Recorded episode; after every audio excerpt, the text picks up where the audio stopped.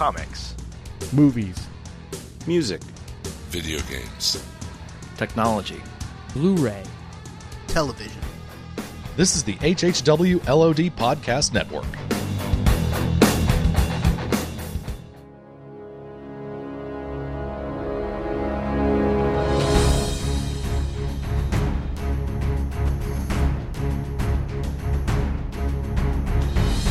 Banded together from remote galaxies are some of the most sinister podcasters of all time the Long Box of Doom.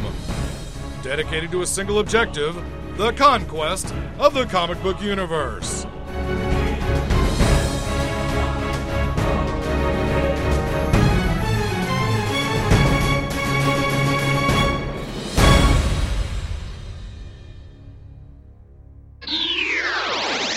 Welcome to Legion of Legion of Doom to LOD episode two. Ah, I almost did it. Um, everybody, welcome everybody still calls it that. Who I talk to, so yeah, Who's who's everybody exactly? everybody I see at cons, everybody I, I talk to online. Hmm. I haven't referred to it as. I've not. I've yet to hear someone else say the words "long box of doom" to me. maybe we should maybe we should rebrand to the old brand. I refuse to do any more branding. It's like new Coke. We just go by LOD like we've pretty much always done. Yeah, Yeah. but we're back. Um, this is Russ, and it's it's almost a full house.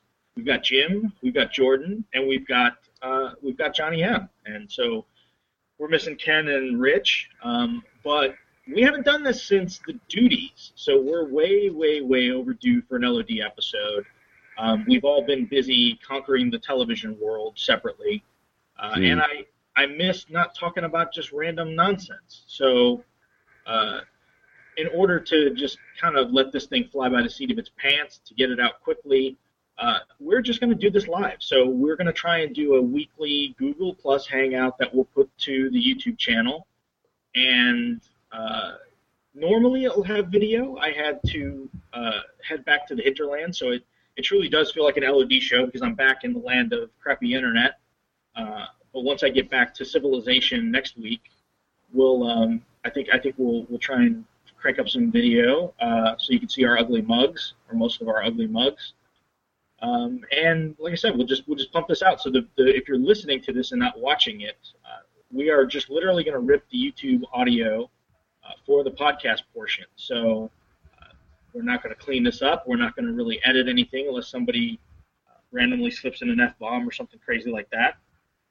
Um, but uh, but yeah, so what's everybody been up to? Who wants to go first? I, th- I think this was a good time to pull something like this together, just because of that little convention that they have over in California that went on this weekend. Yeah, Mm, no I heard about that. a lot of comic books uh, there. I heard. I'll tell you Okay. one thing. I- I definitely would like to go to San Diego at some point in my life to see it, but media being what it is now, I don't miss the lines and the crowds, and everything is on YouTube like three hours after it happens. Right. Well, have any of you been to San Diego? Russ, have you been?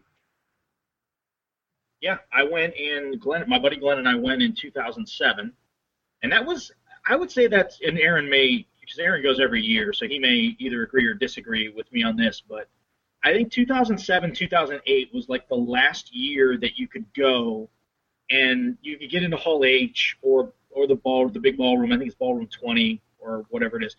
Uh, you know, we'd have to we had to wait in line like two or three hours before the show opened, and we got really good seats. I mean, we sat in Hall H, we sat almost in front. Uh, and now I hear about people standing in line like two days in advance, and they talk about wristbands uh, and everything else. But the convention floor was insane. I mean, San Diego in 2007 was like, uh, you know, even on Friday and Sunday, or it was like New York Comic Con on Saturday in 2011 when we went. Um, but yeah, I'd, I'd like to go back, but I, I think I think if I went back, I would do. I'd get there for preview night. I'd go Thursday. I'd probably go Friday. I think I would just skip Saturday altogether, uh, and then go back on Sunday because Saturday is just insane. And you know, like John said, everything is put on on YouTube. Everybody, everybody's now either periscoping it or uh, putting it out on Twitter. you know, if we if we went and then to cover it for the con or to comment, you know, Saturday would be a good day to hang out at the hotel and podcast or, uh, you know, catch up on you know writing up some articles for you know various websites or whatever. Um, but I I recommend it. I mean, it's it's it's just an experience. Um, the after con stuff is really cool. I mean, just hanging out in the Gaslamp district, Gaslight district, and uh, you know the restaurants and just kind of the energy and everything. So there's so much more to the con nowadays too. I mean, I don't, I don't know if you guys saw uh, the Star Wars panel, but J.J. Abrams basically they gave everybody in that in the hall a pass to go see that Star Wars concert that they put on, you know, outside the convention center. So it's it's just become so much more than the con itself. Yeah, I know my YouTube uh, watch later playlist has blossomed from about uh, 150 different things I had in there to just about 300 over the last three days with just video clips and trailers and you know tours of the show floor and stuff. So that will be the next few weeks. We'll be watching a few of those a night and uh, and finding out what happened. Well, definitely like. I understand like the energy of a big giant event like that because I mean I've been to New York Con a couple times and Heroes and whatnot, um, but I've never made it out to San Diego. Um, and I, I almost wonder if I'd want to now because you know, like you said, everything is already online within a couple of hours of, of it being there anyway, and uh, the crowds, the lines, and everything else. I mean, it was pretty overwhelming the last time I went to New York Con. So, uh, okay, real quick, guys, what was the best thing, best bit of news to come out of San Diego? Whew. Bit of Best, news. best, best, like two or three things that really like you're most excited about. I think Deadpool. I think Batman versus Superman looks really cool. You know, this is the third San Diego Comic Con that has had Batman versus Superman. Yeah. Mm-hmm. This is like the longest filmed movie ever. Uh, and it was cool to actually get, you know, a real trailer and everything. Um, and I think Old Man Logan is a great announcement. And, you know, we didn't get Marvel stuff. So they've kind of owned it the last couple of years and it opened the door definitely. And I think DC nailed it. Oh, the Suicide Squad, too. That I, I thought Yeah. DC and Fox both did excellent uh, jobs for what I saw online, anyway. I definitely agree with you on the Suicide Squad. I am more psyched for that than I am for Batman versus Superman, especially after seeing that trailer, seeing that little bit. I mean, even though it was you know crappy bootleg video that someone recorded off their phone or whatever, it was still incredible. I thought it was great. Um, that AMC series that you posted a link to on Facebook, John, into the Badlands. Yeah. Oh my God, dude! I would have totally missed that if you hadn't posted it. It was incredible. Yeah, I've been. I, I'm totally sold on that now. I caught when they announced that it was going to be a series and all it, you know, martial arts based. That's all I caught. AMC and martial arts based, and I've been kind of hunting around for info since then. And there's like a poster and now this trailer, but that looks cool. Also, uh, the Batman: The Killing Joke being animated. Yeah. So that was pretty huge. Um, and I agree that Deadpool trailer was a winner. It was just great. Jordan, you're you're probably the biggest Deadpool fan. What did you think of the? Uh...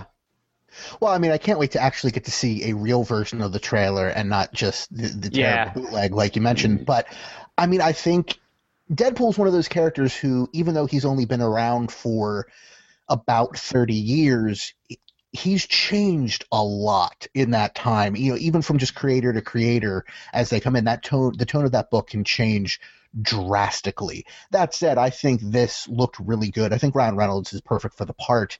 Um, I, I, want to see the full trailer, you know, on a big screen, but at least for uh, what they're going for, I think they nailed it. I, I mean, I think there's ten different directions they could have gone with a Darede- uh, with a, a Deadpool movie that would would have been true to the character yet completely different to each other. And I think the one they're aiming for, they're hitting. Whether that's what the average Deadpool fan wants uh, is, you know, remains to be seen because there's a lot of very divided opinions, even from people who like Deadpool, not just to mention the people who can't stand the character. But I think it looks good.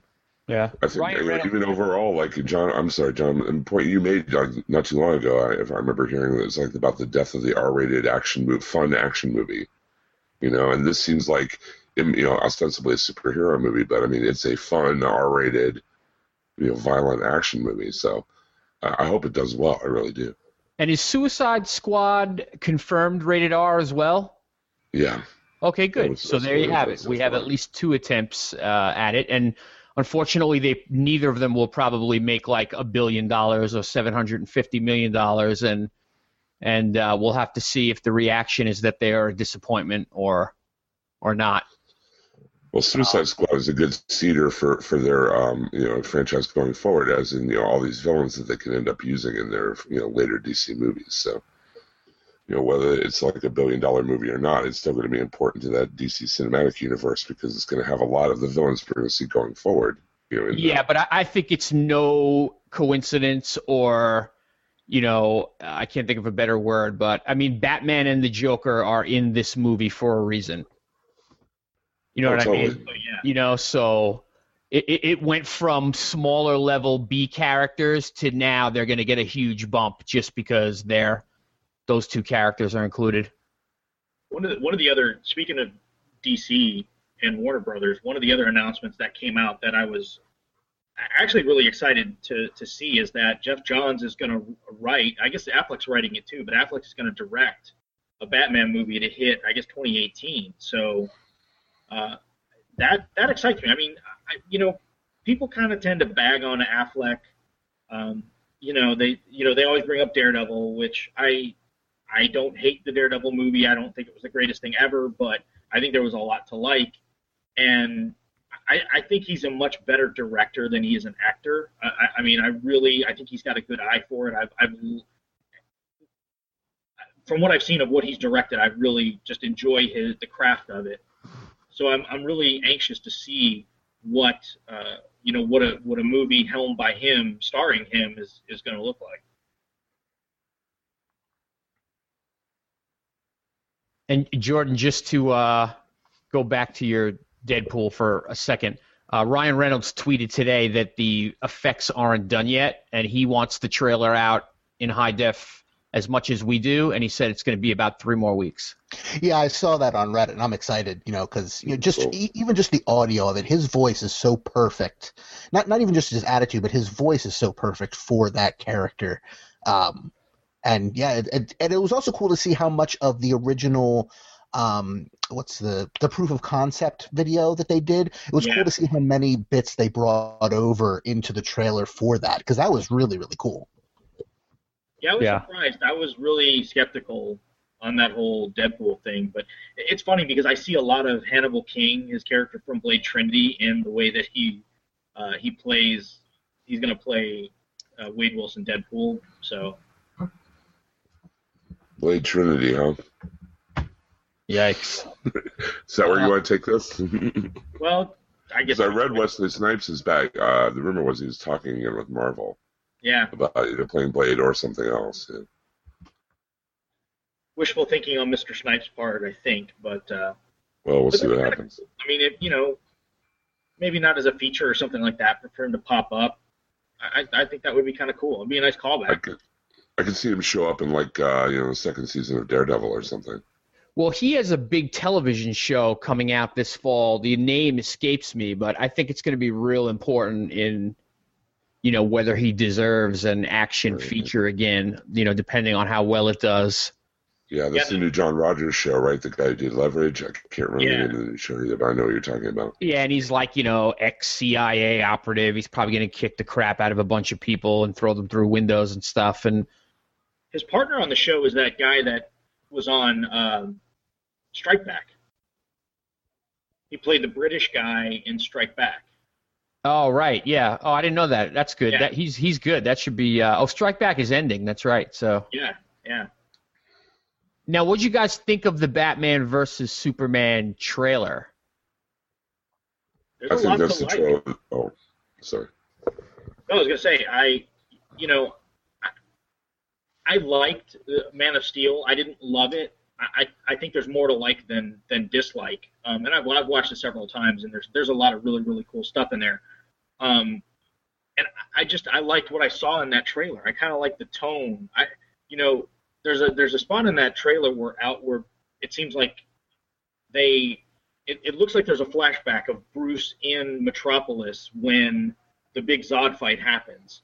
And, you know, there's that big building coming down. It's almost like very 9 11 esque. And they There's show a big Wayne Tech uh, logo on that building yeah, too. yeah, and he's like, running towards it, gets engulfed, and uh, and so I think that's a good motivation for why Batman would be looking to take him down.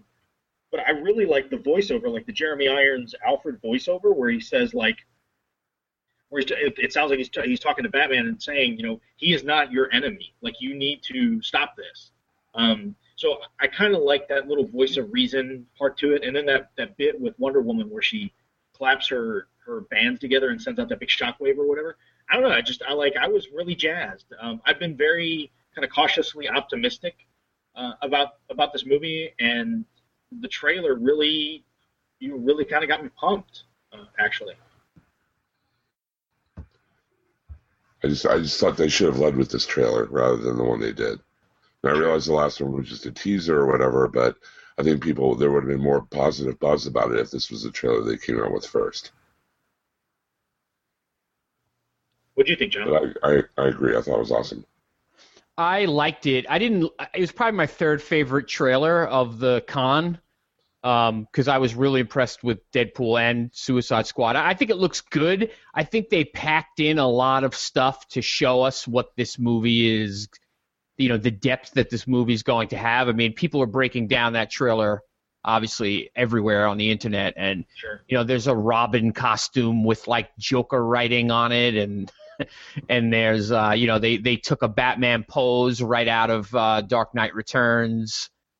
Um, you know, obviously you have Wonder Woman, and, and then there's that other newspaper clip that says like you let your family die or something like that, and you know, it's just it it I think it did a good job of showing that this isn't just going to be you know an action movie. There's going to be a lot of depth to it. Um, I liked at the end of it, I guess, when Batman stands up out of the Batmobile. Yes. I guess Superman rips the top off the Batmobile or something like that, and Batman just kind of steps to him. Yes. That was pretty cool. I mean, I th- I think the trailer looked really cool. It looked epic. Um, but so did all of Man of Steel's trailers. And while I thought that movie had a lot of things going for it, it all came down to the pacing for me, and the pacing was all over the place in that movie, leaving me bored when it was talking, and then bored again when the action went on for 45 minutes. So. I, I want this movie to be awesome. I want it to succeed, but we'll see. You know, the trailers can do a lot, um, but it's the final movie that actually is going to put the money in, the, in the pockets or not. If your trailer sucks, you're doing it wrong. Right, exactly. Because every movie looks pretty awesome in a trailer, except the Vin Diesel Witch Hunter one. That looks like crap. Or that movie Pixels or whatever. That that trailer is just like aggressively unfunny. John and I, since I guess we're, we're talking movies, unless anybody else has any Comic Con stuff they still want to talk about. I'm sure it'll come up in uh, every topic that we discuss. Yeah, discuss. we'll probably remember it as we go along because there's so much stuff. J- uh, John and I saw Terminator Genisys. I'm not sure if Jordan or, or Jim, if you saw Terminator Genisys. I have not. No, I'm not. I'm a Nintendo guy. Uh, I, you know, the trailer made it look awesome. Some people say the trailer made it look terrible. Uh, Rotten Tomatoes has been brutal with it, but I, I actually, lo- I, I didn't love it. Uh, it's not, you know, even my third, it, maybe my third favorite Terminator movie. Um, it, it, it had its problems, but overall, I, I thought it was, it was pretty decent. Uh, you know, the, the one thing I was worried about really was how the Schwarzenegger stuff was going to come across. And he really did a good job. Like, it really felt like the T2 Arnold. You know, it just, it really, um, it, he really sold it. And, and they actually wrote that character, I think, pretty well. I, I think it kind of falls apart a little bit when you start delving into, you know, the, the twists and, and some of the time travel aspects of it. But, um, I, I think the ending fell flat for me. Like it, it ended, and I was kind of like, oh, okay, sure. Um, but I, I, again, I think there's more to like than dislike. The uh, the Red Letter Media guys who, who are famous for doing like the 90 minute long um, prequel trilogy Star Wars reviews. Um, they just put up a video the other day that was like a 15 minute scientist man explains timelines of Terminator series or something like that. But it's just 15 minutes of them trying to unravel how the movies fit together. It's pretty funny. So I feel like I've seen the new movie, even though I haven't, because they, they really spoil everything. I uh, I didn't love it. I didn't hate it. I, I agree with Russ. I think Arnold was the best part of it, which goes a long way, um, because you know there's been questions about his ability to to carry these movies anymore. Um, I haven't seen Maggie, but I've heard good things about Maggie, even though that's a totally Maggie was- different type of movie. Yeah, Maggie was awesome. That's the best uh, acting I've seen out of Schwarzenegger in a long time. Cool. Yeah, and, and this good. again, he he did carry this. I mean, I've I love also uh, Emilia Clarke. Um, she's awesome. I like Jason Clarke a lot, although I didn't think he was great in this. And Jai Courtney is now officially an abomination in my mind. I mean, he's been handed like a lot of really cool ro- roles. Like they basically handed, they wanted John McClane to hand the torch over to Jai, Cart- uh, Jai Courtney, and you know that was terrible. Uh, he wasn't good in this at all. I didn't think. I, did you? Did his performance bother you, Russ? It was like bothersome it's to me. so, It's just like so wooden and so so like there's I didn't feel any energy from him. I didn't feel any chemistry with him and Emilia Clarke. And uh, yeah, I just I if if there was a weak link to the movie, I think it was it was him. And then some of the way they portrayed Jason Clarke. I mean, they they spoil in the trailers. I guess it's not really spoiling it, but when he became the Terminator slash John Connor, some of the like quippiness or whatever, it just kind of fell flat. There was the one thing that really, really, really stood out to me is at the beginning of the movie. There's this dialogue scene between between Jai Courtney and and uh, and um, uh, John, was it Jonathan Clark? Is it uh, Jason Clarke. Jason Clarke, and it it almost felt uncomfortable. Like they're talking about what they're gonna do if the war's over, and made it sound like they'd just be hanging out and getting a beer. It it just like that. It almost like there was like a really long, uncomfortable pause, almost like that somebody forgot how to edit that scene. Like that. I don't know, man. I was watching it. I was like, man, that was terrible. That was like really bad. it's kind of a shame you know they went for the back to the future too right Yes, where they're like yes. they're looking at things that happened in other movies from different angles or different points of view and they really did a great job with that stuff like i've gone back now and watched the original and terminator 2 like recently and you're like oh, you know holy cow that's really close the way they refilmed that scene you know, there was a lot of cool stuff. Unfortunately, they had really high. Um, they shot for the moon with the timeline, time travel stuff, and it just gets way too jumbled. Like even you know, I know the lore pretty well, and I got lost a number of times. yeah, there's a couple, and, there's a lot of open. There's a lot of things where it's like, okay, they, like you kind of get it how the timeline is splintered and, and things are are on a different path. But then there's other things that that they just never explain, and you're like, well, that, you know, and maybe they're leaving it open for, you know, a sequel to this to to come back to it, but And Yeah, they keep was- talking new trilogy, and this movie is. Yeah, I no mean, it's way. getting slaughtered. yeah, there's no way. I mean, it's not. It it. I mean, the box office is. It, I mean, unless the foreign just goes off the chart, it's going to really struggle to break even. Which is sad because I mean, I think, um, you know, even James Cameron was on board with it. You know, he and he's been pretty quiet about everything that's come after him, and he was like all on board with this, and he gets the rights back. What is it, John? In in 2019 or 2020 or something like that. Sounds right. they, they all revert back to him. So I think they're just trying to scramble to try and get another trilogy out before they lose, you know, before it all goes back to Cameron. And I, I think once it goes back to Cameron, I think we'll never see another Terminator because it's, you know, it's it's taken him how long to get another Avatar movie out, and he's done nothing since the last Avatar movie. So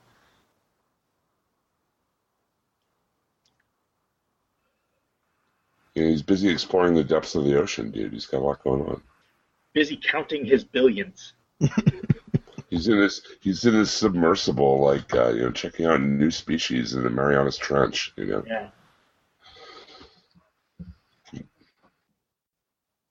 Otherwise, I've just been playing Bloodborne. Again, Yeah, I'm about two thirds of the way through the second playthrough. 97 hours. Does that have like a new game plus at the end where you can start over with? Uh, Oh yeah. yeah. New game plus, new game plus plus, side dungeons, pull Yeah. your eyes out. That's I, like I said. I'm I really want to. I mean, I played Dark Souls and Dark Souls 2, and I'm I really want to play Bloodborne. So I'm I'm It- coming up on a, a console purchase soon. Nice. It's really good. I mean, I you know, I, I didn't finish it yet, but I I'm almost done with Arkham Knight, or at least to the point where I'm going to get sick of doing uh, uh, Riddler trophies. So I'll flip back to um, I will uh, I'll probably flip back to Bloodborne and and finish it out because it is a lot of fun. It's just it's so it's so challenging. So uh, but yeah, it's been fun. But Arkham Knight has been consuming my whole uh, what, what time I have to play on a, a console has pretty much been taken up by Arkham Knight, which I really enjoy. I mean, it, it the way I describe it is it's an Arkham game. I mean, it's it, it's you know the combat is the same, the gadgets are the same, the moves are the same. Um, you know, the way you navigate and everything is the same. There's a few things that they added that are kind of interesting. Uh, the Batmobile is a cool novelty, but it can also be frustrating as a kind of a limiter on the gameplay. There's a couple of challenges that you get with the Batmobile that just get like you can't advance the story of the game without passing them, and it's really kind of irritating uh, that it's so integral. It's it's like they really really wanted that Batmobile to be the centerpiece of that game, and I think it's a cool novelty that could have worked in small doses, but to try and showcase it like they did really gets old fast. And I, I honestly think they just should have kept it with its tank mode stuff. Like I think they should have just uh, decreased the number of you know challenges related to the Batmobile, and they should have kind of been relegated to um, to the tank mode because driving that car around is uh, the chase missions are really hard because the, the car does, doesn't control very well at all. Um, it's really loose, and so it's easy to go kind of all over the road with it. Um, and the tank mode stuff is kind of cool, but again, those challenges can get a little tedious.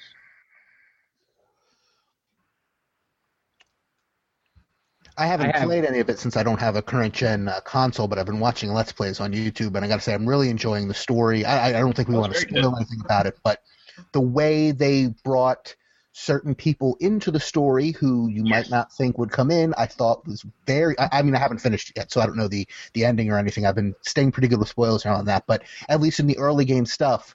I thought it was very clever how they chose to do that and kind of take a retrospective look at uh, the Bat- Batman mythology um, this kind of Tim verse X version of the Batman mythology, and I, I think they've been doing a really solid job with it. Yeah, I've been I've been really happy with exactly what you're talking about, and I think it's very clever. I think the dialogue is written very well. I think the overall story is very good. Um, the one irritating thing with it is you get so you could finish the game, the main storyline, and continue on just like you could in the other ones. Um, but you don't really get the full ending, from what I understand, until all missions are complete, which is kind of irritating because those Riddler trophies can get really, really tedious and a bit of a pain in the ass. And to not kind of see that final ending until you get that done is really, is you know, really a bit irritating. Um, but but yeah, the overall story is really cool. The, the the way they varied up the missions are are interesting. There's some of the detective stuff that's kind of cool. Um, you know, there's there's a lot of like these drones flying around and other things that you have to kind of be clever and how you get rid of them. So, I mean, it's like I said, if you if you like the Arkham games, you'll like this one. If you don't like the Arkham games, there's nothing in this game that's going to make you like this game. So uh, Rocksteady said that's the end of their uh, Batman trilogy or whatever of games that they made. What do you want them to do next? Um, Because they're, I mean, I really like the work they put out. It's very consistent. Like that that combat system from Arkham has been copied by like a ton of other games, Sure. like Shadow, Shadow of Mordor and some of the later Assassin's Creed games and stuff like that. Um, I think I think they'll probably do.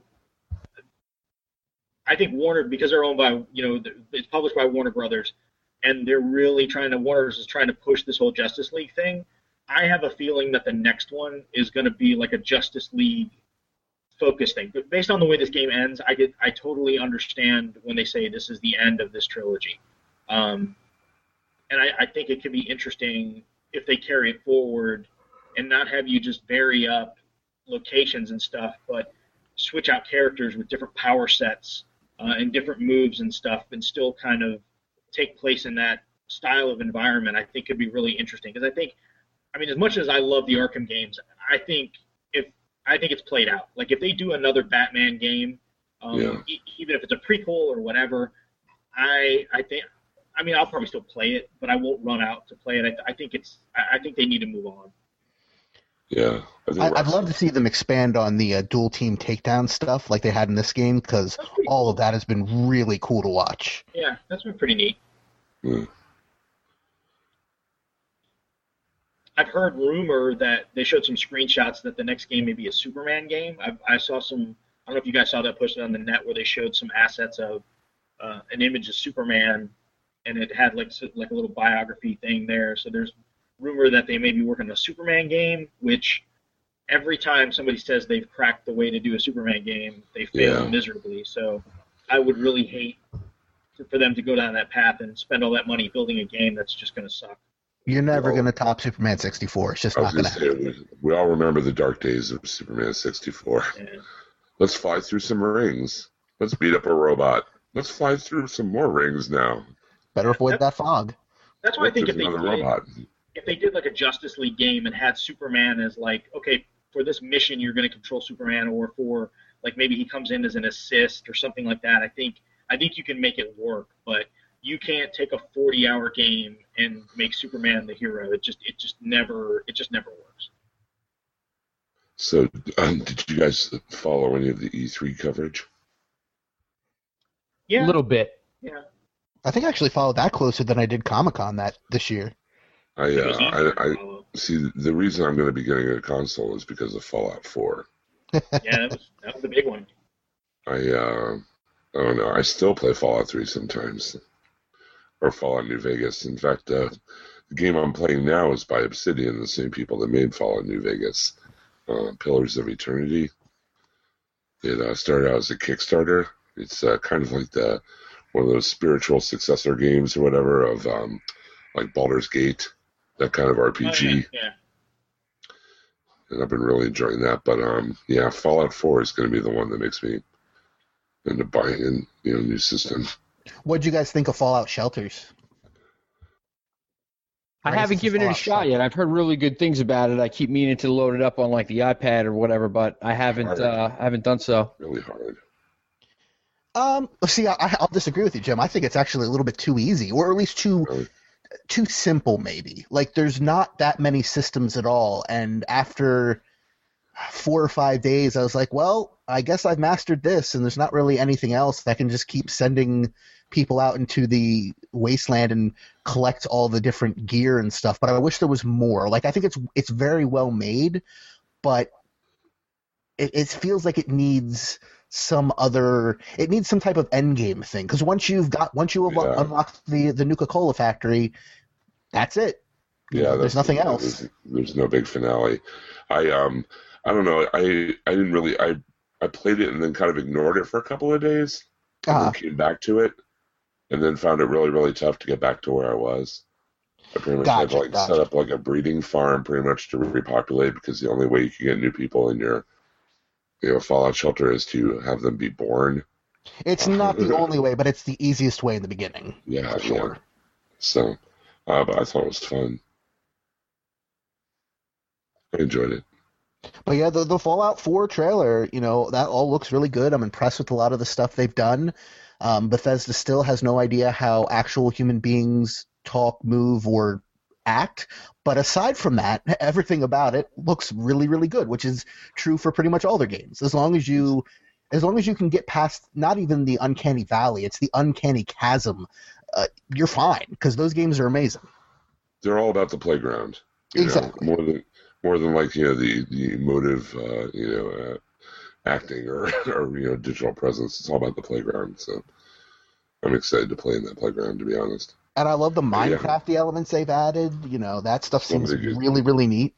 Yeah, there were so many good games at E3, but that was the one that really stood out for me. No Man's Sky would probably be the other one. That one has me probably the most skeptical because it it's either going to be everything it says it wants to be and be awesome, or it's just going to really fall flat. Um, and I really hope the former and not the latter because it, you know, I, I've I, I listen to the Giant Bombcast uh, a Yeah. lot, and those guys are really high on it. I, I've seen, I've watched some some video that they've put out uh, of gameplay footage and things like that, and heard those guys talk about how they're actually seeding the universe with worlds and how dynamic that process is and everything else. And it sounds really, really cool. Uh, and I just really hope in execution it comes off as well as they make it sound, uh, which is no easy task. Yeah. I don't know. I think it could happen. I'm I'm going to be optimistic about it. Like I said, like I listened to this, I listened to the Giant Bomb too, and they they seem really high on it, and they're usually pretty skeptical about stuff. So Uh, I was also really impressed with all the HoloLens stuff, not just coming out of E3, but that there seemed to be a lot of it there. That looks really, really neat. And it's interesting to me that, you know, the VR stuff, the virtual reality, I think it's interesting. I like to watch people play it on YouTube because it's funny, especially with horror games, to see people, you know, pee their pants um, from polygons and such. But it doesn't really grab me as something that I would want sort of like the Apple Watch. Like the Apple Watch, it looks like the most interesting uh, smartwatch out there. I still don't want it because it's a watch and that does nothing for me. But but this augmented reality, the AR coming out of uh, Hololens, that looks like something where it's like I want that now. I want that yesterday. That Yeah. just looks neat, and not just for Minecraft. That's fun, but just all the different applications you could have that for. Even just you know doing your filing and not having to have any paper because it's all just being projected on your table in front of you and there's no clutter there's no you know stuff you can lose because it's all just there and you can pick it up and move it around or whatever just just the stuff i can imagine doing with it seems really neat even for mundane tasks the thing about the VR is, is you know, I have a four-year-old and a two-year-old. There's like very little chance of me getting like 20 minutes where I could just put on a VR thing and like zone out and not have something happen. You know what I mean? Right, right. Not have them double team you and knock you on your butt. Yes, exactly. You know, or like paint eyebrows on my knees or something. You know, or whatever. Um, so you know that the VR I think is cool, but I don't think it would be for me. But like I, I, I totally agree about the AR stuff. It's really, uh, really interesting.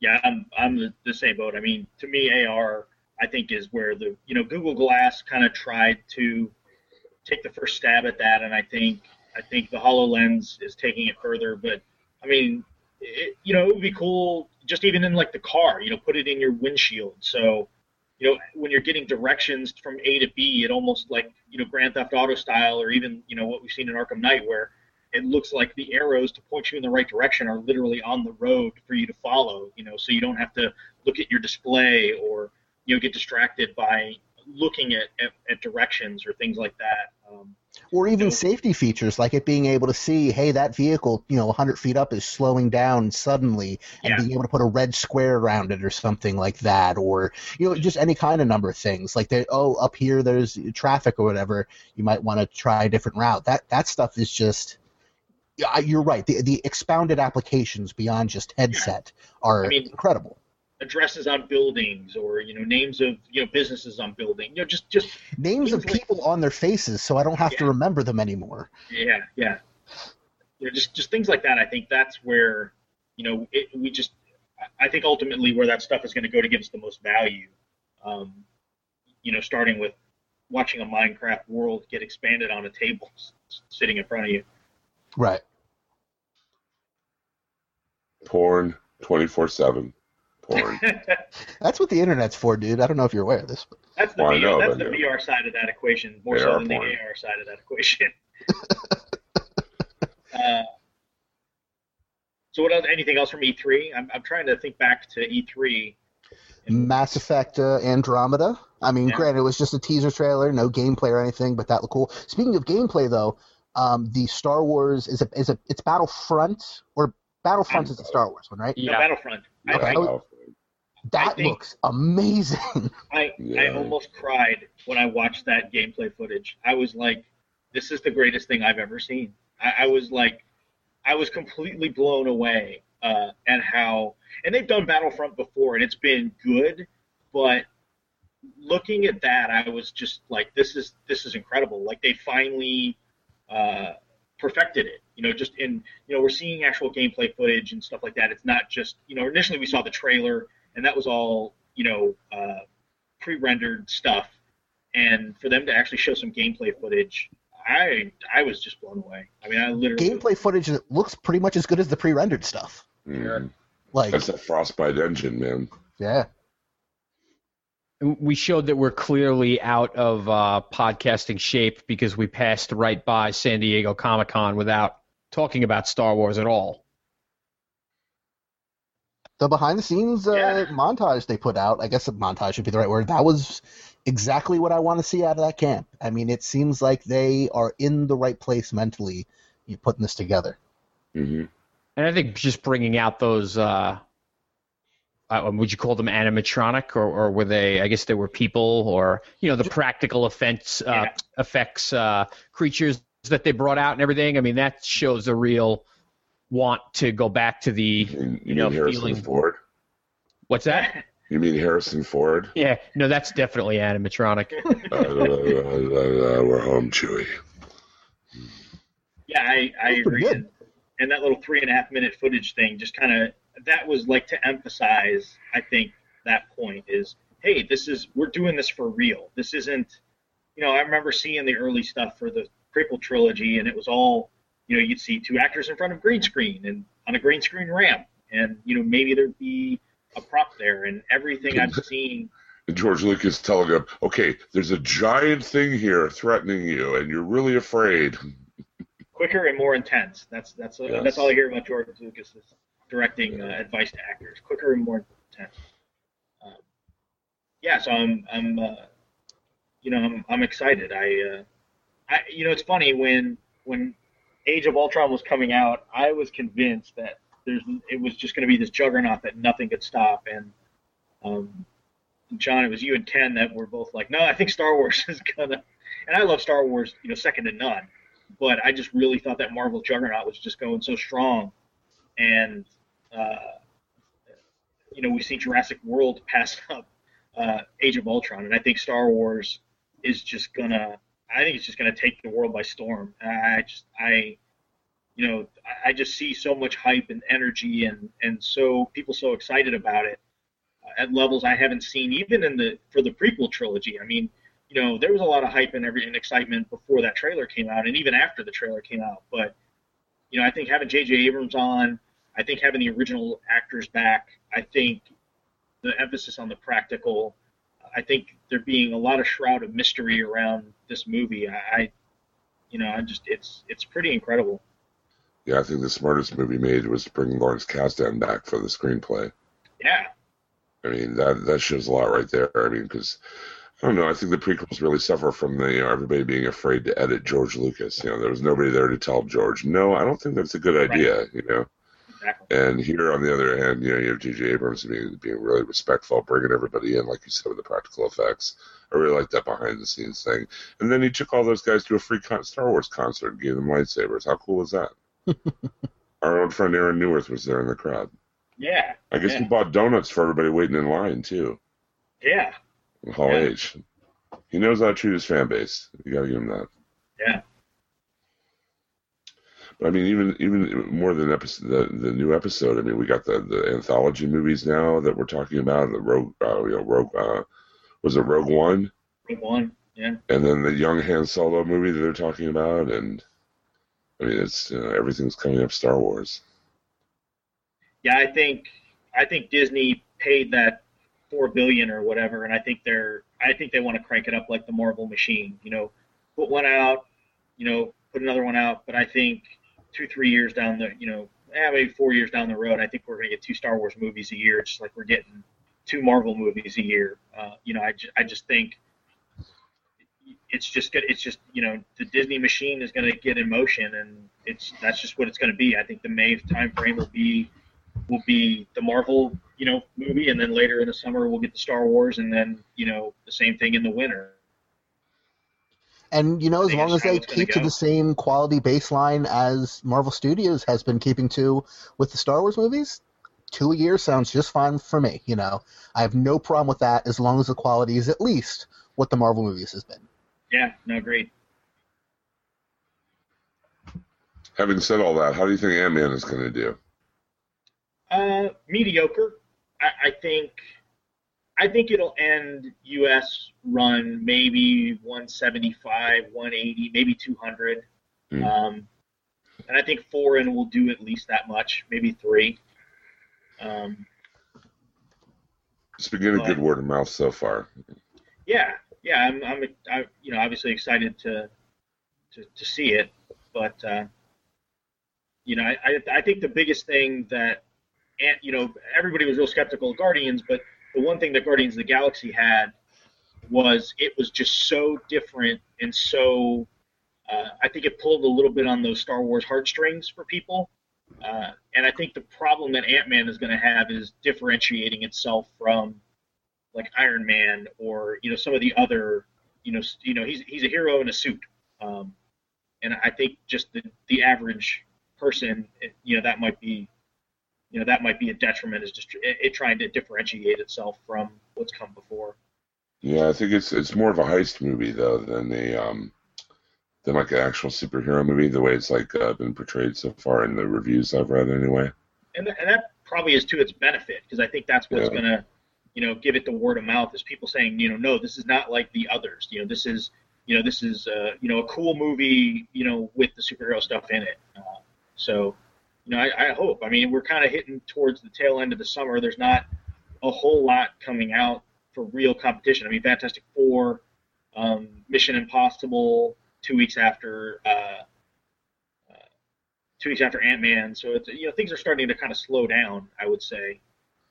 So you know it should it should you know kind of have its room to breathe at the box office at least. I think yeah, some of my favorite Marvel movies though have been like movies that kind of took, like Captain America: Winter Soldier, kind of took the template of like the '60s spy movie, you know. Yeah. Or you know, Guardians of the Galaxy, like you said, kind of took the template of Star Wars and put that in the Marvel thing. Yeah, this is kind of a heist movie with the Marvel thing going on, and I think they kind of, if they keep doing that, it'll keep them from seeming, you know, all samey and stuff. Sure. You know, like everyone being about the same kind of superhero or whatever. So.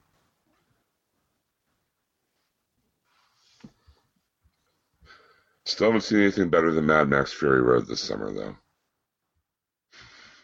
I guess yeah, we haven't talked I, about I'd that. agree with that. I uh I, I really enjoyed Mad Max Fury Road, but I still I still think I liked Age of Ultron better than than Mad Max. Um, Mm.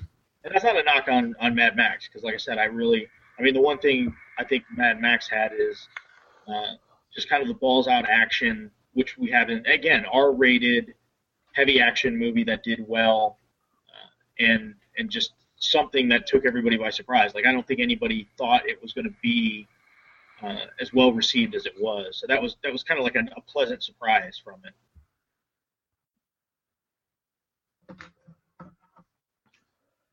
Charlize Theron. Yeah. See, I have a lot more problems with Age of Ultron than I did with Mad Max.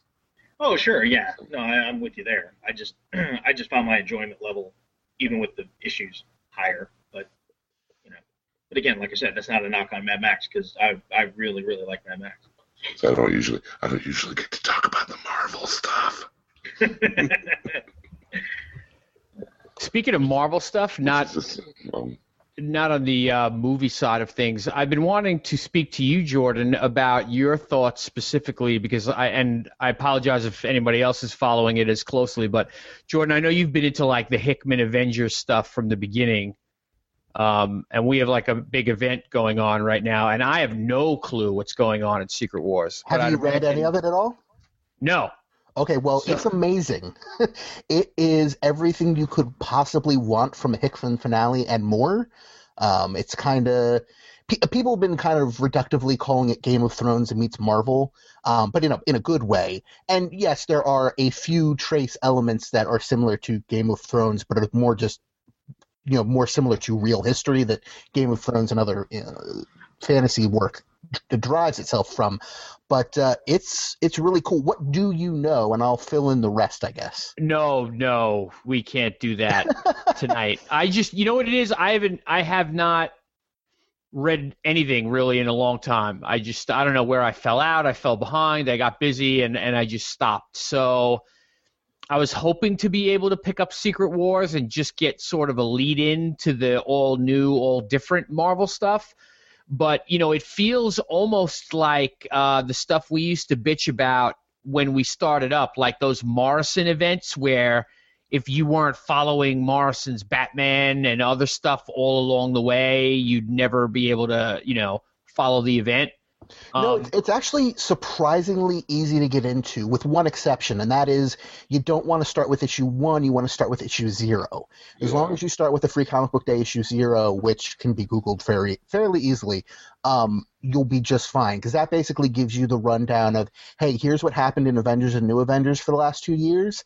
Issue one is the Marvel Universe ends, and issue two is a brand new thing that yes touches on some old things, but is very new in its own right. So you could almost you could start from issue zero or you could start from issue two, kind of, and just go from there. And it's awesome. It is really, really cool. I got. I, I read uh, Convergence and Secret Wars, and it's weird. It's like with Convergence, um, I like the spin-offs from the event way more than I like the event comic itself. And in Secret Wars, it's almost like the opposite. I'm really digging Secret Wars because I've been reading New Avengers all along, and the, some of the spin-off stuff is just kind of leaving me cold. Like there've been a couple here and there that have been cool, like So uh, I Future really like what I read. Future Imperfect was good, and uh, X Men '92 was hilarious. But like some of them, I just I, I, I didn't appreciate as much. So. The 1602 one was really cool. Old Man Logan was decent. I've heard pretty mixed things about Ultimate End, but that's Bendis for you. Um, Yeah, I actually liked the Master of Kung Fu. yeah, that was a good one too. I, um, you know, I gave that one a shot. Like I said, I hadn't been following anything, but I'm down for Shang Chi, so I gave it a shot, and I was pretty pleasantly surprised. Like I figured it out. I mean, it's kind of like alternate universes and stuff, and different versions of characters that I would normally know as somebody else, and but but it was pretty good. I, I mean. At this point, you know, one day I would like to go back and catch up on all the Hickman and figure out what happened. But at this point, I'm happy to wait for the jumping on point of the you know after Secret Wars is over. right. Um, some of the stuff looks really cool. You know, I don't know how it's going to shake out, who's going to be left at the end. Um, but I like X23 in the Wolverine costume. That looks cool. Or Doctor Strange with a battle axe. Sure, Yeah. why not? You know which one really took me by surprise, and Jim, I'm sure you've read it and probably agree, is the um, the Squadron Sinister. Yes, oh, that was excellent when they Man, brought back was- those old like epic Shadow Line characters and shit, Yes, open yes. stuff. That blew Oh. my mind. Yeah, mhm.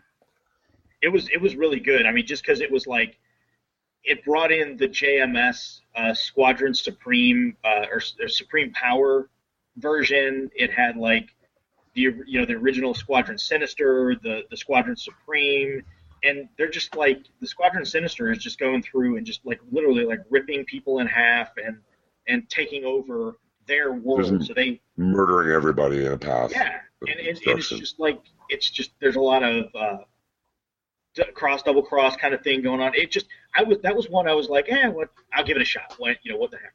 And I was like, this this may be like what you know in my top three favorite of of the crossovers. That one and I really like Thor's. I really really like Thor's.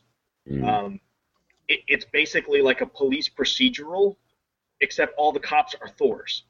Um, Run by Doom.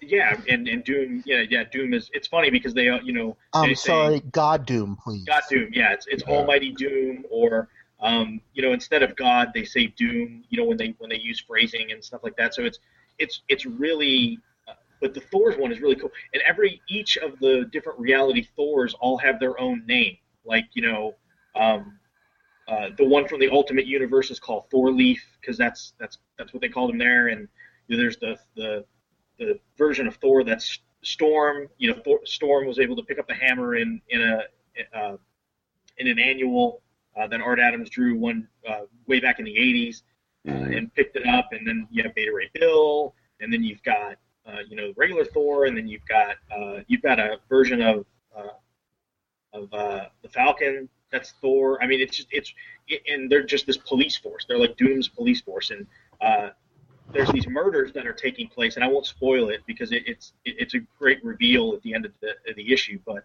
um, these Thors are just charged with solving this murder, um, and it's just I don't know. It's just it was really really well done. Jason Aaron's writing it, uh, so it, it has that feel from you know from the Thor God of Thunder and then the new female Thor run as well.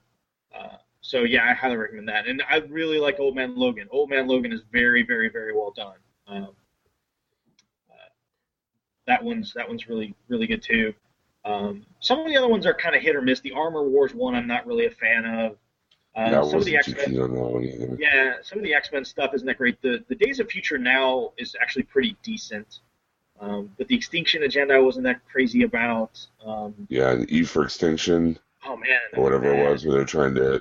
It was like a bad, uh, like uh, it was like a bad tribute to Morrison or whatever. It just wasn't. And that art style. I like Morrison's X Men. I thought that was terrible. So Yeah, and the, the art style is just really kind of.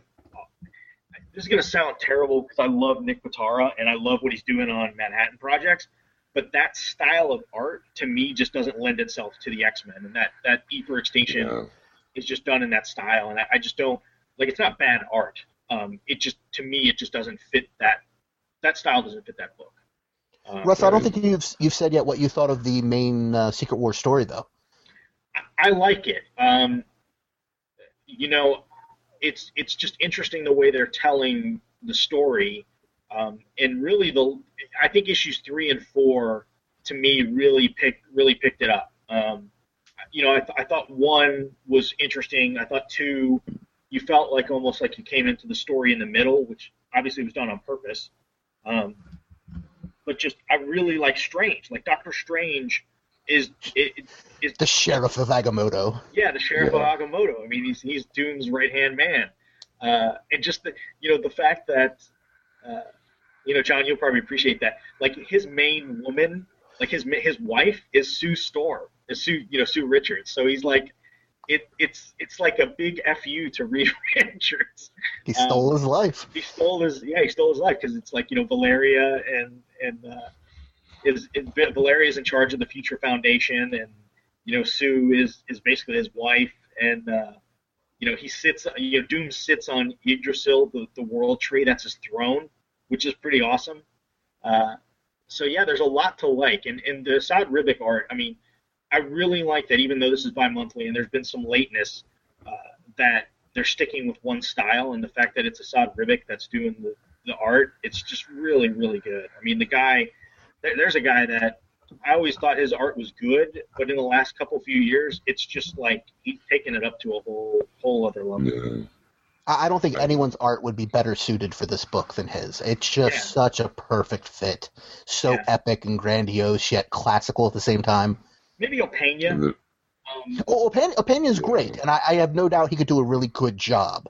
But I don't think anybody, anybody's style out there right now really fits this story Oh, better yeah. than. Yeah. Sort of like you were saying with Pitarra before, it doesn't really fit X Men, and I think I can agree with that. I love his work, but Yeah. um, Ribics just works for a Thor story or for something like this, you know, Yeah. where Johnny is the sun and Ben is probably the wall, and you know, everything is crazy and it's all awesome. yeah, the wall, John. So around like the main borders of of the, I- guess it's the border of the of the. Is it the border of the known world or is it the border of just Doom's domain?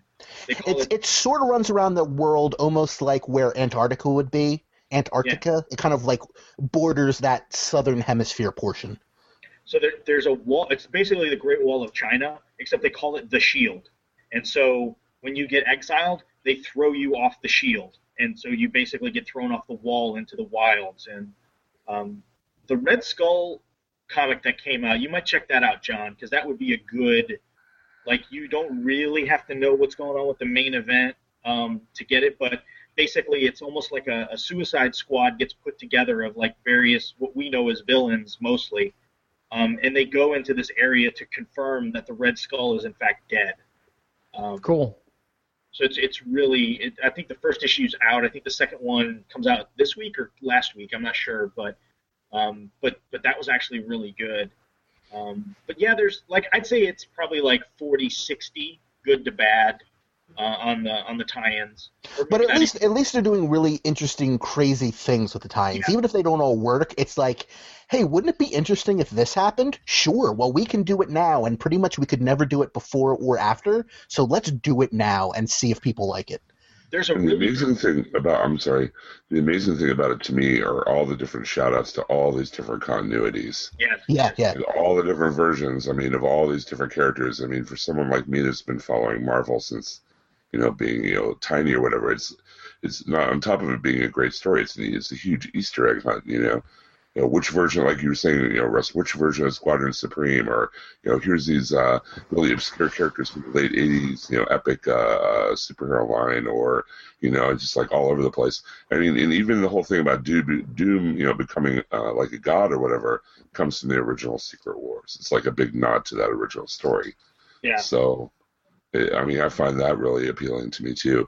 I mean, and Convergence did a lot of that too. Like a lot of the spin-offs were like you know different bits of DC continuity that hadn't been like seen for a while because of the New Fifty Two, like you know, like ju- the Justice Society or the Shazam world or whatever, and Yeah. they were able to do a few issues where they jumbled around the different continuities. Like, well, example the um, the issue of Swamp Thing was a Swamp Thing with the uh, teaming up with the Vampire Batman, you know, written by Len Wein and drawn by Kelly Jones.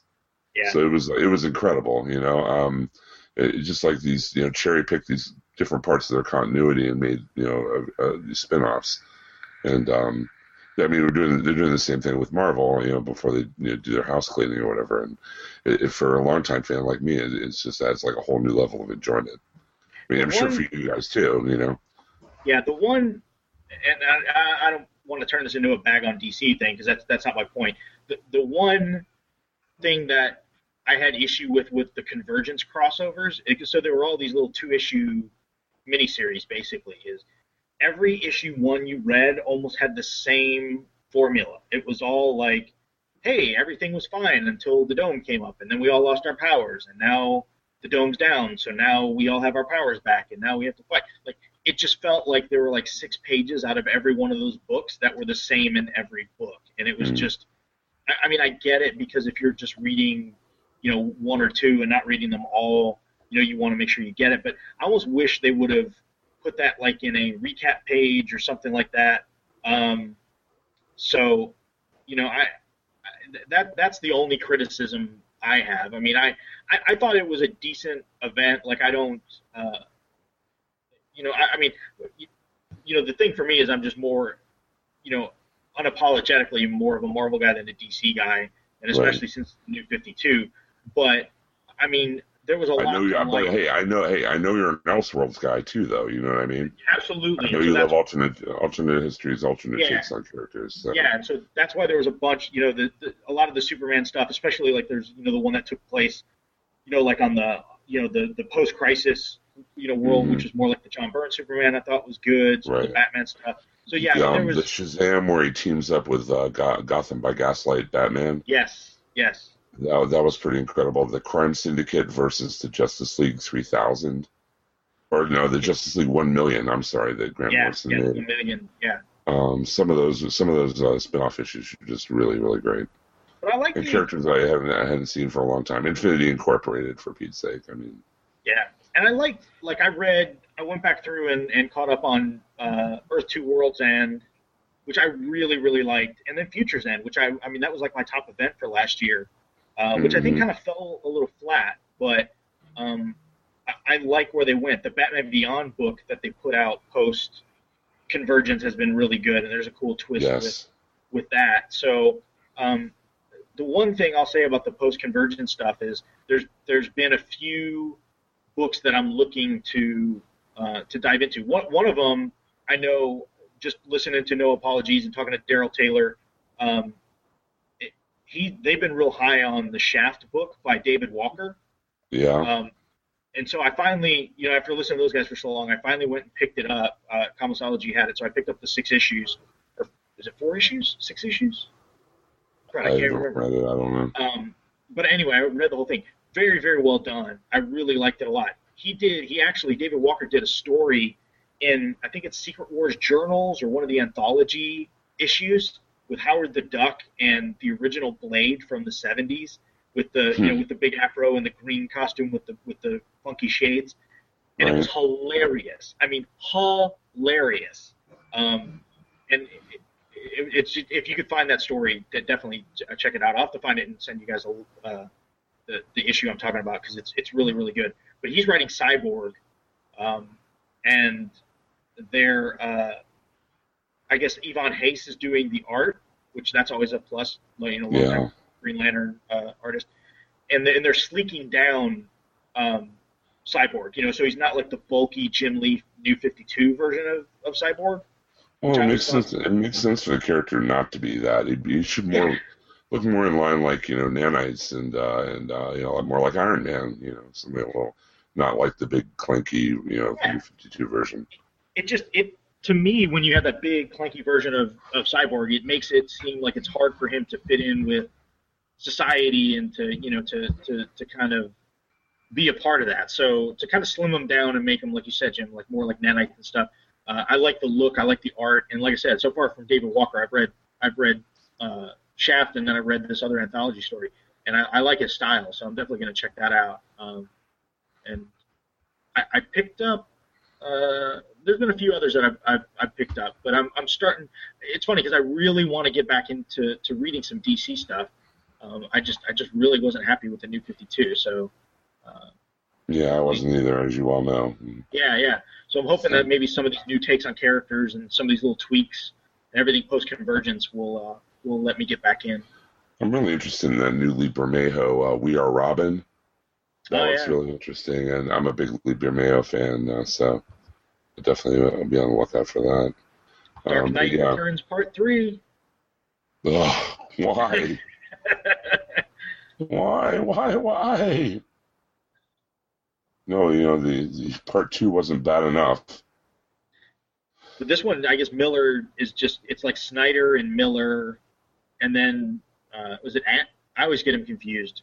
I think it's Adam Kubert that's doing the art. It's either Adam or Andy, and I I, I get confused. Well, they're going to have inserts in each issue that are called Dark Knight Universe that are going to be done by Yeah. different uh, teams, art teams, or what have you. So Yeah.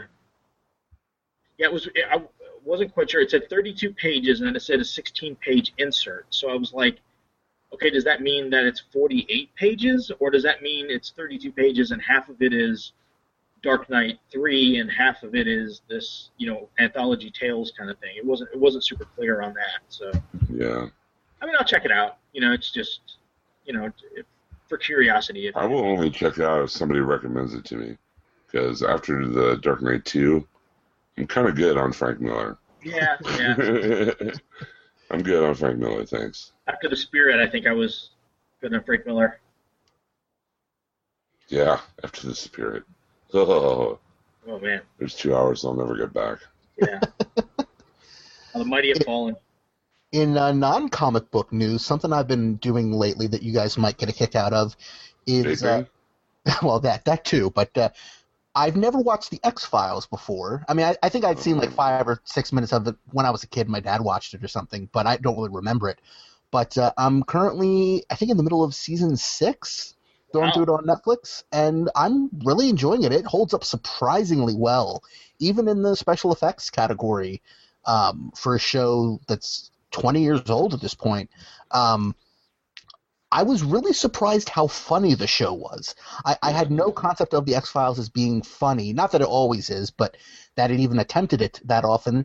That when it attempts it, at least so far, it's been pretty good with the comedy. And those are actually some of my favorite episodes so far. Um, I'm really, really enjoying it.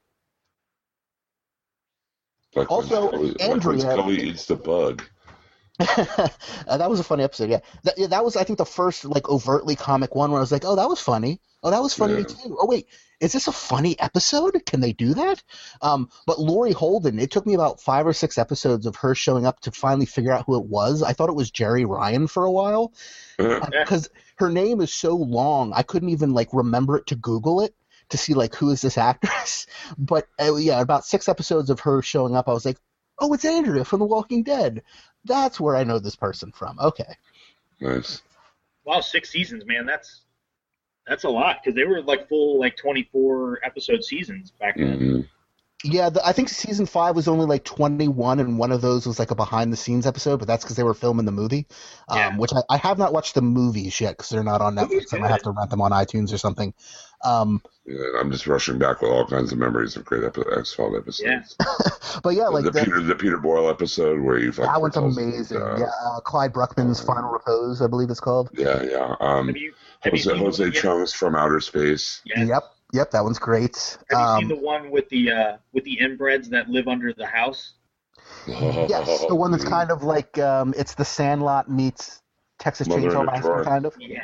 Yeah, yeah, yeah. Oh, yeah. That that one's in like Sure. season two or three or something. That But yeah, it's cool to see like the Vince Gilligan episodes and Yeah. all the Breaking Bad and uh, Better Call Saul alums who who didn't necessarily get their start here because many of them were established actors. Like Michael McKean was very well established Sure. by this point. But it is still cool to see like, oh, I bet you, I bet you that's where Vince Gilligan met these guys, and that's where he got the idea to throw them in. Uh, in this show. But yeah, yeah, I mean, there's been a couple clunkers here and there. There's always those handful episodes that I I'm playing, um, you know, XCOM or something while I watch it because, okay, it's time to get to the next one. But it's definitely hitting more than it misses for me. So it's nice to see a show, you know, that holds up even 20 years later. Um, that that was one of those shows that you know the X Files could have very easily been a show that didn't hold up because of special effects, because of all the other shows that have done this since then. You know, like Fringe or something like that. It's it's often easy for the show that or, or the book or the movie or whatever that originated something to kind of fall by the wayside because other things have done it better since. But no, I'm pleasantly surprised. Very funny that you're playing XCOM while you're watching the X-Files. Yes, I, I thought about that. Well, I just I got a six plus the other day, so it's it's opened me up to many more games that my old phone couldn't run, and Nice. uh, XCOM, Nice. while very tough, is is quite good. XCOM is one of my favorite games of the last generation. I played a 100 hours of it easily, both both versions, well, Enemy Unknown and Enemy Within. So Right. yeah, I, I was kind of bummed when I heard the new XCOM was only going to be on P, uh, PC. Well, I think that's where they sold the lion's share of copies. I know, but I don't have a PC. Neither do I. have you guys uh, checked out Wayward Pines at all? Speaking of TV, Yes. are you I watching am it? not. Oh, dude, I'm I'm- loving that show, man. It It's uh, like the, it's like the prisoner by way of Twin Peaks with a Matt Yes. Dillon and a Carla Gu- uh, Gugino uh, twist, and yeah, I it's tell you- awesome. I tell you what, I, my tolerance for how do I put this? So when you're watching something and people are pur- are purposely obscure about like when when somebody asks a question and they're like, "Oh, you can't handle it, so I'll beat around the bush," and you know they like it, it just drags on where you don't get to the point of whatever it is they're trying to tell you. There's always some impediment for them not telling you. And that show almost got to that point where I was like, even though I was really enjoying it because I like the characters, I like the I like the The actors. I- cast is amazing. yeah, yeah. It was almost getting to that point where I'm like, look, if, if they don't, if they keep finding reasons to not tell this guy what's going on, I'm like, I'm just gonna get like too neurotic to watch it. And then they give you the reveal of what's you know what's kind of going on or the you know what the deal is, and you're just like, wow. Um, and then you think, okay, well, where are they going to go from there? And I, I get, I, I've watched the first seven, uh, Mm. and there, it's a ten episode thing, and I'm not sure if it's if it's meant to come back, but but uh, yeah, it's it's it's really good. I, I I highly recommend it. You think it's like one thing, and you're watching it, and you're like, okay, and then that big reveal at the end. I think it's the end of episode four. That just kind of changes Yeah. everything, and you're Yeah, just like, whoa, okay, not what I thought, you know. Yeah. Um, but it's it's pretty pretty incredible. The cast is great. The writing is really good. I can see where you know you get that. I'm still like the the time shift stuff really kept me intrigued. Yes. Uh, you know, it's kind of like all these different like you know breadcrumb clues or whatever. Like at the end of the first episode, I just thought like, okay, so this is like a retelling of the prisoner. You know, this guy's in this place. They're Yeah. not gonna let him out. You know, Terrence Howard pulls up and he's trying to climb over the electric fence and tells him to get down. You know, um, but then I mean, you find out you know there's a lot more going on than, than you think, and Yeah. I just I've really enjoyed it a lot. yeah, Toby Jones is great, and um, Juliette Lewis is in it. Uh, uh, Reed Diamond, who was in Yeah. uh, you know, Agents of Shield and Homicide, and uh, Melissa Leo, who's you know was man, her character. It's funny. It's like this sounds terrible, but after that first episode, whenever she showed up, I was like, why doesn't he just punch her in the face? Like she's Ah. so, like she is so. I, I just like evil. I, I just like in, but yet tries to put off a, a happy face. Like it's just so like it's so perfect. Like she does such an awesome job. Like for for somebody to play a character and have like that kind of response from from somebody watching it, that's that's well done. yeah, it's it's good time. Uh, I really have been enjoying it quite a bit this summer. But I mean, um, there were a lot of good shows that ended. I mean, there are just a, a few. Like I, wa- I started watching Sense8 on Yeah. Netflix, the new Yeah. Uh, joint. Have you checked it out? Uh, I'm three, four episodes in. Um, it's definitely picking up, um, but it's just so bizarre. Like it's just Mm. like I'm not really sure what I'm supposed to be getting out of it. Um, and it's starting to kind of come together a little more, but I'm I think I'm going to put this in the category of like if we don't get any more of this, I don't think I would miss it. Mm. Yeah, my my wife like binge watched it in one day and was like, "Oh, you need to watch this. It's really cool." And I started to watch it. I watched the pilot and the first couple episodes. I'm like, I don't know if this is coming together for me or not. Like the the Wachowski end of it is kind of outweighing the enjoyment of the JMS end of it. Yeah, So I can kind of see where they're coming from. You know, like I'm sure the Wachowskis are the one that had the big, you know, broad concept, and JMS is probably the one who brought down to granular, you know, story type level. it seems. But um, does it seem a little preachy to you? Well, almost anti-preachy, like you know, oh look how on the edge we are, look how cool we are. We have this character, and Yeah, yeah. you know, I mean, we're, we're trying to be really edgy, and look, we have this character, and It, it almost doesn't seem natural. It seems forced. yeah, Um, but but but there's a there's an interesting twist with one of the characters that I totally didn't see coming. Um, that actually made it much more enjoyable, I think, for me, um, and put a cool twist on it. And if you Yeah. want to see Martha Jones in the in the in the full, uh, that's your show. Well, that was the moment for me in episode one where I was like, "Yes, I will be continuing to watch this show."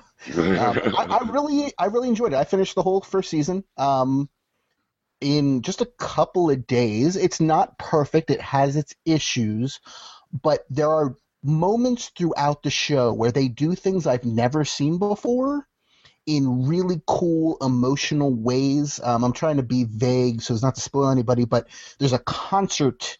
Uh, I guess concert's the right word. Towards the end of the season, which is really different and cool. Um, there's the, I guess orgy is the right word, kind of halfway through the season, which is kind of amazing. Um, there, there's other things like that throughout the season that are just like, I've never seen that anywhere else, and it wouldn't fit in any show other than this. And that's really cool and, and evokes a really interesting emotional response that nothing else has or really could do just because of the nature of the mythology of the show. The mythology is kind of messy yet kind of simple at the same time. I feel like they've kind of obf- obfuscated things that don't need to be obfuscated, and at the same time, not explain things that seem like they should be pretty simple. But at the same time, the rest of the show is interesting enough that I don't really care um, that the mythology is a little weird. Um, but I'm excited to see where they go for season two. I, I, like you, Russ, I don't know that I would miss it if I never got any more, but I will definitely watch a second season. Yeah, I mean, I'm I'm that way with most things. I, I tend to like if I watch something, I have to see it through, just because I my brain will just go crazy with wondering how it it ended. So yeah, so same here. I, I'll I'll finish it eventually, um, and then I'll I'll like I said, I think it's it's did it officially? I think it officially got picked up for season two. I think so. Yeah, so I'll, I'll you know anyway if there's more of it, I'll watch it. But, but Right. right. Um, I don't think we've gotten a chance to mention Kung Fury on LOD, oh, I and I don't haven't seen know I know you two would. Oh, you haven't seen it? no, no, no, no. no, you haven't seen it, really? it. Russ, I even I liked it. Let's put it that way. It's Dude, an it's No, I'm like sure a I love half it. hour. even I I love it. liked. It's like a half hour, man. Half Even if you don't have time to watch it, watch the five minute True Survivor music video because that's what I watched first. It was like, okay, I guess I'll watch it. Well, there's also that um that great instructional video by Hackerman as to how to be a world class hacker. Did you see that? I have not That seen that. I'll have to add that one to my. That was pretty awesome. It's like a five minute video. He has like all this ancient computer equipment behind him, and he's like hacking a, a TRS 80 with a Nintendo Power Glove. And Oh no, I have too much time. Yes, I've had too much time. I'm a cop from the future. Nice pecs. Yeah, that's a great. That was great, man. The um, that when the arcade machine came to life. That was kind of brilliant. And I love the I- editing I- trick they use with that whole sequence. Um, Yeah. you know, with the you know to get past all the boring stuff with the VHS gag. You know that that's very very clever. Yeah, And really honestly, well that done. song "True Survivor" is awesome. Like I, it's so '80s. I legitimately thought it was a cover, and so I looked it up to see like who originally did the song. I want to hear the original version and be like, oh Yeah. no, it's actually a brand new original song. is amazing because I would listen to that every day completely unironically. It's awesome. Yeah, I just I really enjoyed that a lot. Triceracop. I work alone. or even just that fight scene in uh, 1940s Germany is the the Yeah. side scroller one is just so well done in its crappiness. Absolutely. Um, I don't know if you guys are fans or whatever, but um, did you see the uh, trailer for Ash versus Evil Dead? I saw there was a trailer. I have not watched the trailer. Um, that's a shame. Yeah, I 'cause it haven't, was I haven't really caught it either. done. I'm I'm looking forward to it, but I haven't seen the trailer. I'll have It's to check it out. look- it looks really fun. I I was kind of on the fence about the TV show. And now I've seen the trailer. I think I'm I think I'm gonna enjoy it. So, but uh, yeah, it was it was a pretty good trailer. Uh, it's gonna be a TV series. I guess it's gonna be on the El Rey network. So like, I thought it uh, was Starz.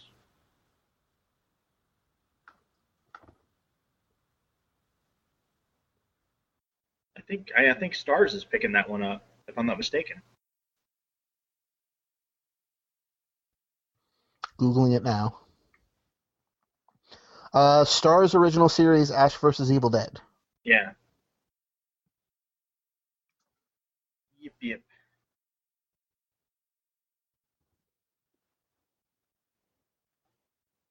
Have you guys been watching True Detective? I still haven't seen season one. I, I plan on it. I just haven't gotten around to it yet. Uh, the good thing is, uh, well, I mean, they're they're two completely independent things unless they find a way to tie it up at the end of this season. But um, I'm I much preferred so far season one to season two. Um, but it's it's interesting. And then I watch uh, the show Ballers, The Rock's new show Ballers, which is pretty funny. I didn't watch Entourage, but uh, John was telling me it's pretty much like. Uh, it, it, like Entourage, but instead of like Hollywood and stuff, it's it's all about football players. So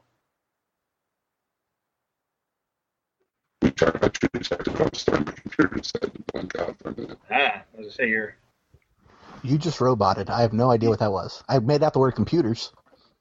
Uh, my computer uh, decided to freeze up a moment ago. Oh yes, it's, it seems like it's still freezing up because you're still roboty. Because of the damn toaster, Jordan. A damn toaster. Frickin' toasters. Um, Frickin' toaster. So we should we should mention again we, we are doing this episode live as you can tell from the uh, from the audio goof up there, but uh, you you can watch us on the Google Hangout or on YouTube live when these go up. I know Callum is watching uh, watching right now, so hello Callum, and you can uh, chime in on the on the chat on either uh, either the Google Plus page or on the YouTube page, and we're monitoring that. Um, Callum quite likes the Jim Rose Circus episode of uh, of the X Files, which I believe that's the one we were talking about before. Yes, it is. Or Scully eats the bug. Yes, the one where Scully eats the bug, I believe is what you said. But uh, yes, that's uh, it's, uh, it's cool. So I like doing this live. yeah. I think this is you know like we said at the top. I guess since Jim is maybe going robotic, maybe maybe now's a good time to to wind up at that's what I figured. in an hour and a half. Um, I, you know, I think this is we're going to try and make this a regular thing. I mean, and even if folks aren't watching live, uh, I, you know, I think our ability to get out a show quick and not have to be overly concerned with edits and you know all that kind of stuff. You know, it's just it's just more about us getting together and chatting. I think we're going to try and get as you know many people on uh, as as want to come on, as many different you know people. You know, instead of just the same old LOD crew. I mean, if, if there's other you know folks out there that that interact with us on you know Facebook and uh, you know through email and and everything else that we could you know other either podcasting friends or you know longtime listeners or things like that that we can get to join on. Uh, it's easy to do that with you know this Google Hangout process and flipping it to YouTube. It it doesn't require as much crazy setup and things like that, and people can kind of hop in and hop out. Um, yeah, I think we just want to just kind of make it fun, you know, just get together and talk about stuff. Uh, I'm hoping that we, you know, also use this to kind of return to some of the, the longer form stuff we do. We still, uh, I know two of the things that we every so often in the email chain we'll bring up again is Locke and Key, finishing out Locke and Key, and uh, finishing out Hickman's FF run. So uh, those are definitely two things I think that we want to get back to at some point. A resurgence of the LOD. Yes, indeed. Well, it's not still really away. Oh, still robotic.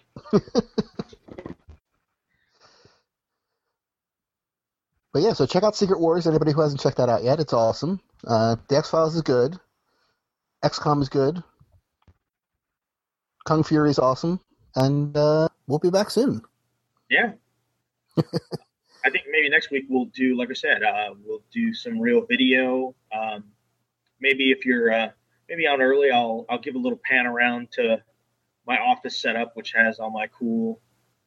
Uh, finally, since I've moved from the hinterlands, I've got, I've got an actual office set up where I work during the day, and um, I got all my, my books put up and my art hung up on the wall. So maybe I'll just kind of give everybody a little tour and float the camera around so everybody can take a take a peek at that. Um, and we'll do some cool stuff. I think you know there's more we can do with video. I think than we can with straight audio, and this is a good platform for us to do it. So, uh, so Jordan and well, Jim popped out. Uh, he was having audio trouble. John, I had to bail a little early, uh, and I think you know that's just going to be the nature of the show. It's just like a, lot more loose and free. I think maybe we are a little too uptight in the past. So, uh, so I think that's that's how we're going to roll with with this new re, newly revamped LOD. Right on. Either you guys have anything uh, anything else to add before we shut her down? No, uh, we got some good, cool uh, episodes of DCTV podcast coming up. Yeah. That's about it. And uh, Walking Dead TV will be back soon as well with uh, Fear the Walking Dead coming out. So uh, keep an eye on the feed. Always new stuff coming out there. And I think Jordan and Jim, you probably you probably want to jump in because I know you were you watched as well. But we we previously done our Breaking Mad episodes uh, between seasons of The Walking Dead, where we talked about uh, Breaking Bad and Mad Men to kind of recap the previous season and kind of what our thoughts were. And you know, maybe we'll do a Breaking Mad, but this time we'll talk Better Call Saul and uh, and the final season of Mad Men. Just do a little kind of a, a, a interlude on the Walking Dead TV podcast. Sounds good. Yeah, no doubt. I think we'll try and squeak that in. So yeah, this like I said, weekly, bi-weekly. I think uh, I think we're going to try and at, at, at worst do this bi-weekly um, and at best do it weekly. So it just depends. And it may just be two of us that are hopping on and just yakking. So, um, like I said, just uh, just a free form show, uh, and get, just getting back to to the LOD hanging out. Amen. Well, I guess that about does it. Uh, I guess I'll stop the broadcast now for everybody watching live. Thank you. Uh, I hope you enjoyed it. Uh, for those of you listening to the audio, I hope you enjoyed it as well um, and and uh, leave us some feedback. You know, definitely check out the Facebook, um, facebook.com slash HHWLOD podcast network. Um, you can send us email LOD at HHWLOD.com. Um, let us know what you think. And uh, for Jim and Jordan and the, the early departed, uh, but still alive, Johnny M. Uh, well, we uh, thanks for listening, everybody. Have a good one. Yep.